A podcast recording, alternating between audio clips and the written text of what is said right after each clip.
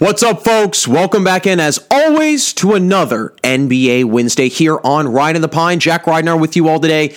And yes, I am riding again solo. Tom's a busy man. I have to say, the guy is a busy, busy man, but don't worry. We're going to get Tom back on the show when his schedule allows. But anywho, folks, we've got a lot to get into today. We obviously have a little bit of the NBA Finals to preview, Lakers hiring a new coach, and speaking of coaching, the Utah Jazz, they might have them ha- might have themselves a new coach themselves, depending on what happens with Quinn Snyder. Anyways, folks, hope everyone enjoyed the three day weekend as always and we'll get into it. We'll dive right into it because we've got the NBA Finals tomorrow. Yes, NBA Finals happening tomorrow, 9 o'clock tip off. We've got the Warriors, the Celtics. Me personally, I'm really excited for this series. I mean, I, I honestly felt that whoever was in the East, at least, whoever was going to come out of that Bucks Celtics series was going to go on to the finals. Now, I know that the Celtics had a little bit of a tougher road, if you will, having to go up against a good Heat team. You look at the Warriors, you know, they had their kind of way with the Mavericks a little bit here and there, but it's two very interesting teams. It's two, I would say, very identical teams in terms of they've got guys that are all five able to play, you know, one through five positions. They can play any position, really.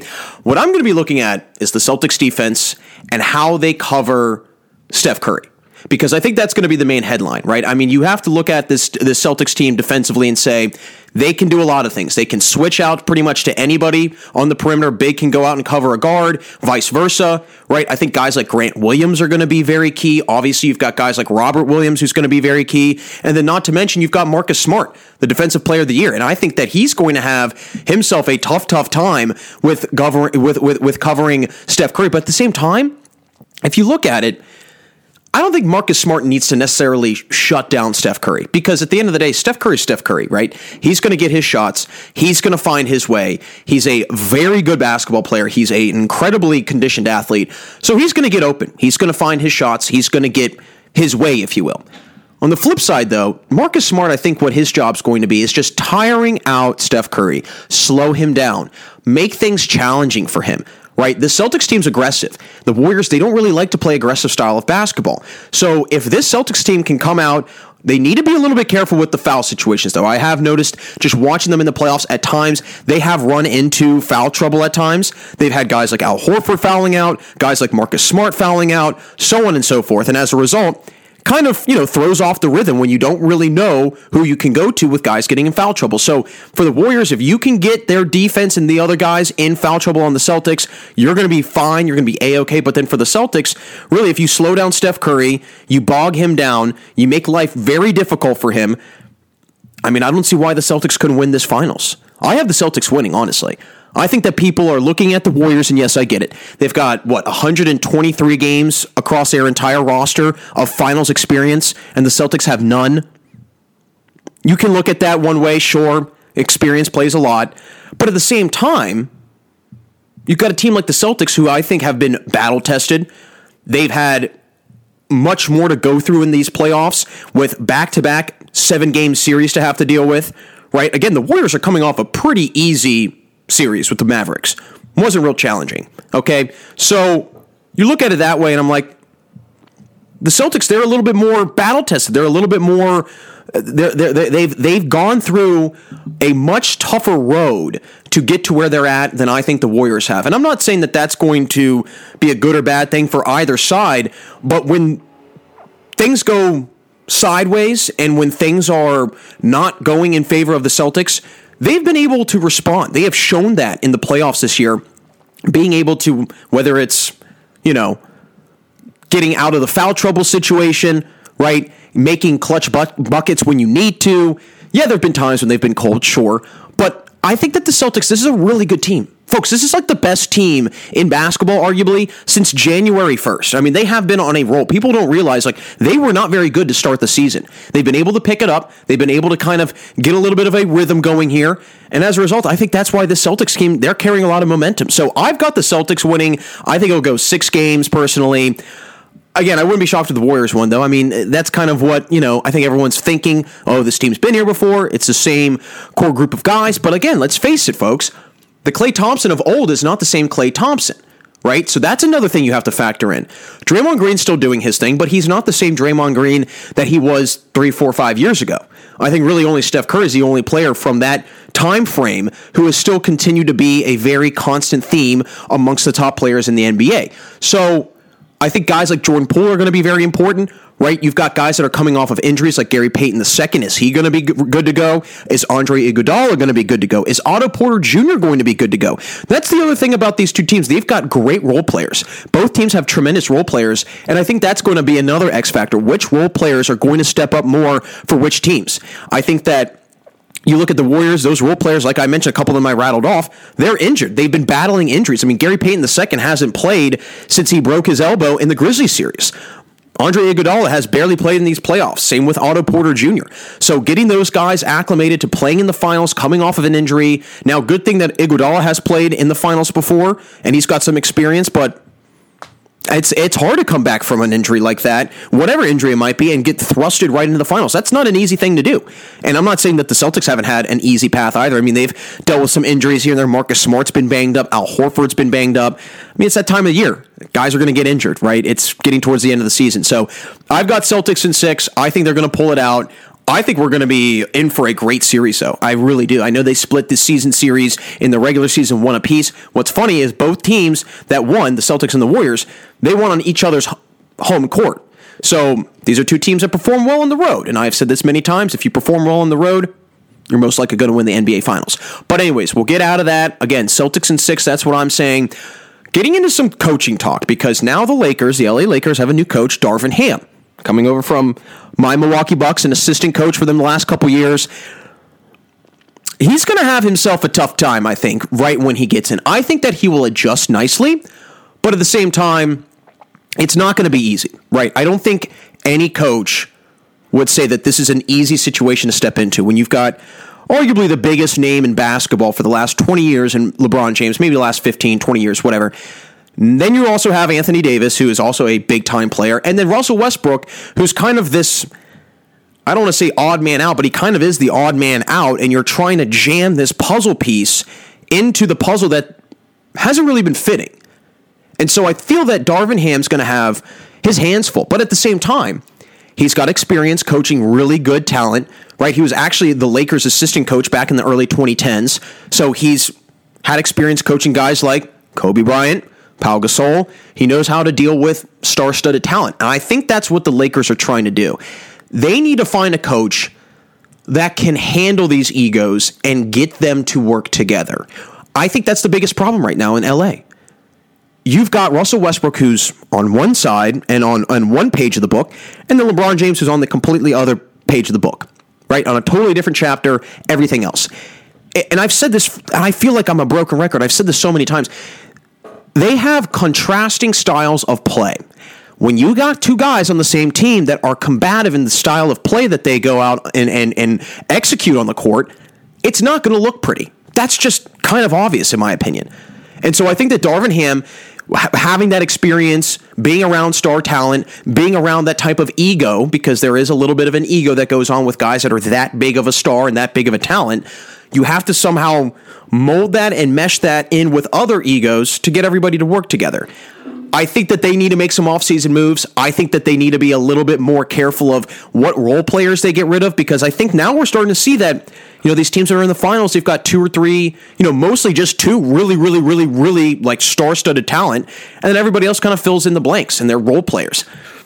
In LA, you've got a bunch of aging superstars and I think role players that are being pushed to the back and, and are I don't want to say non-existent, but they're not really part of the team makeup. I mean, look at a guy like Malik Monk. I know that he's been kind of hit or miss in his career, but he's a guy that I think would be you know, a great asset to have. And I've and I've gone back and forth with Tom about this when he's been on NBA Wednesday about them getting Buddy Hield. They should have gone out and gotten Buddy Hield instead of Russ Westbrook. I think that would have been way better for their team chemistry. So there's a lot of things that I think the Lakers need to do. I think getting Darvin Ham was a great suggestion, a great idea. And again, he comes from a championship caliber background. He won a championship last year with the Bucks. So this isn't a guy that's, you know, stepping into his first rodeo. He knows what he's doing. I think that's a good thing. I'm not going to say that it's going to be easy from the start, but he's going to have to, you know, I would say probably do something quicker sooner rather than later because if not, you know, this Lakers team, they kind of show that they have a very short attention span for coaches. I mean, Frank Vogel was there for what, three, four years? I mean, really, if you look at it, after Phil Jackson, there hasn't been a main staple coach for the Lakers in a long time.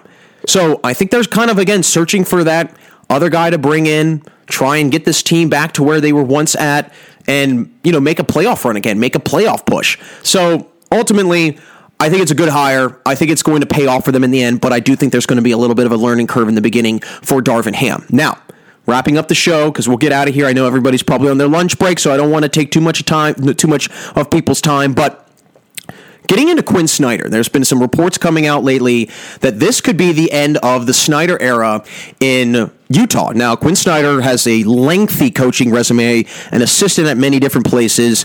He's been with the Jazz for the last eight years. Was very successful at Missouri as the head coach there. Took them to multiple final, to multiple NCAA tournaments. Took them to, if I'm not mistaken, Sweet 16s, Elite Eights also. So, guy's a great coach.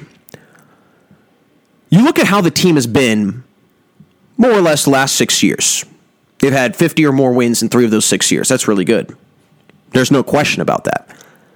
But then you look at how they do in the playoffs, and it's almost like something something gets lost in translation, and they just don't play well anymore in the playoffs. They go to the first round, they're, they're, they're bounced out of the first round. They go to the semifinals, they get bounced out of the semifinals. They have not gone past the semifinals in the NBA Western Conference playoffs since Quinn Snyder has taken over as the head coach. And they've had Donovan Mitchell, one of the top players in the NBA, Rudy Gobert, one of the top defenders in the NBA, Mike Conley Jr. They've had Jordan Clarkson, you know, six man of the year a couple years ago. So they've got talent. I don't think that it's a talent problem.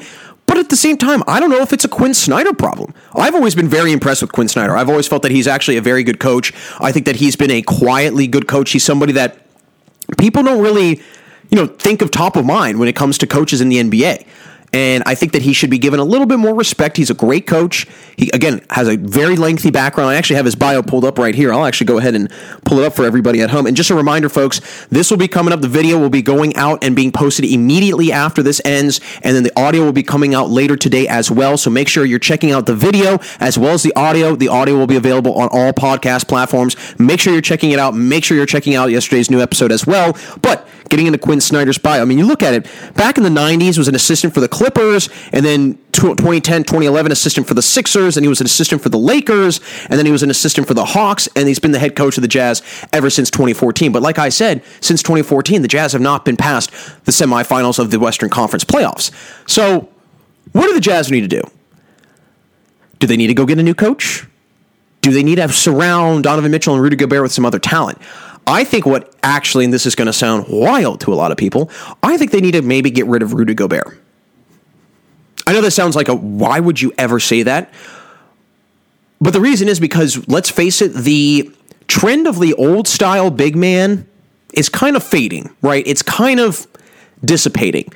Can't really be that uber successful with a back to the basket type of big. Rudy Gobert has no sort of offensive game to him at all. So if you think about it, you know, this is a team that everybody kind of looks at in high regard, but then they forget, well, you know, one of those two superstars doesn't really provide you much offense. And yeah, defense wins championships, but the offense has got to get you there. So I don't know if they need to, maybe they need to move Rudy Gobert. Maybe they need to move some role players. I think they've got great role players, right? I mean, like I said, Jordan Clarkson, Mike Conley Jr., you've got Bo, uh, Bogdan Bogdanovic. You've got guys that can play. You've got guys that can surround Donovan Mitchell. And I think what they're missing is a big, like a maybe a Miles Turner. Right, I think maybe a Miles Turner would be very ideal for them. Um, I think maybe even if they had gone after Sabonis, that would have worked well for them. They need a post player that can actually play offensive basketball. That's what they're missing. I don't think it's a Quinn Snyder problem. Maybe the organization does, and they want to try and breathe a little bit of fresh air into things, but I don't see it. I, don't see a problem with what Quinn Snyder's been doing. I think that what happens is you plateau with a big that can only do so much, and teams start to figure it out when they're playing a seven game series against each other. So Maybe they need to get Rudy Gobert. Maybe they need to go out and make a trade for like a, a Miles Turner, a Bam Adebayo, right? Going out and getting somebody like that that can actually play offensive basketball because Rudy Gobert, outside of about six feet, he's useless. Useless. Great defender great defender, but I would bet all the money that I own that I would outshoot him from about 15 feet away. And I was about one for 75 in my men's league two weeks ago. So That tells you something, right? Anyways, we'll see what happens in Utah. It's going to be an interesting one. I would keep my eye out for that in in this offseason and what goes on. But folks, as always, great NBA Wednesday. Really appreciate everybody that joined in. Make sure you check it out later on today. It's going to be going out later. And again, the audio will be coming out later as well. So make sure you check it out all out. But as always, folks, until next time on NBA Wednesday and on Riding the Pine, you know what to do. Keep sitting the bench with me.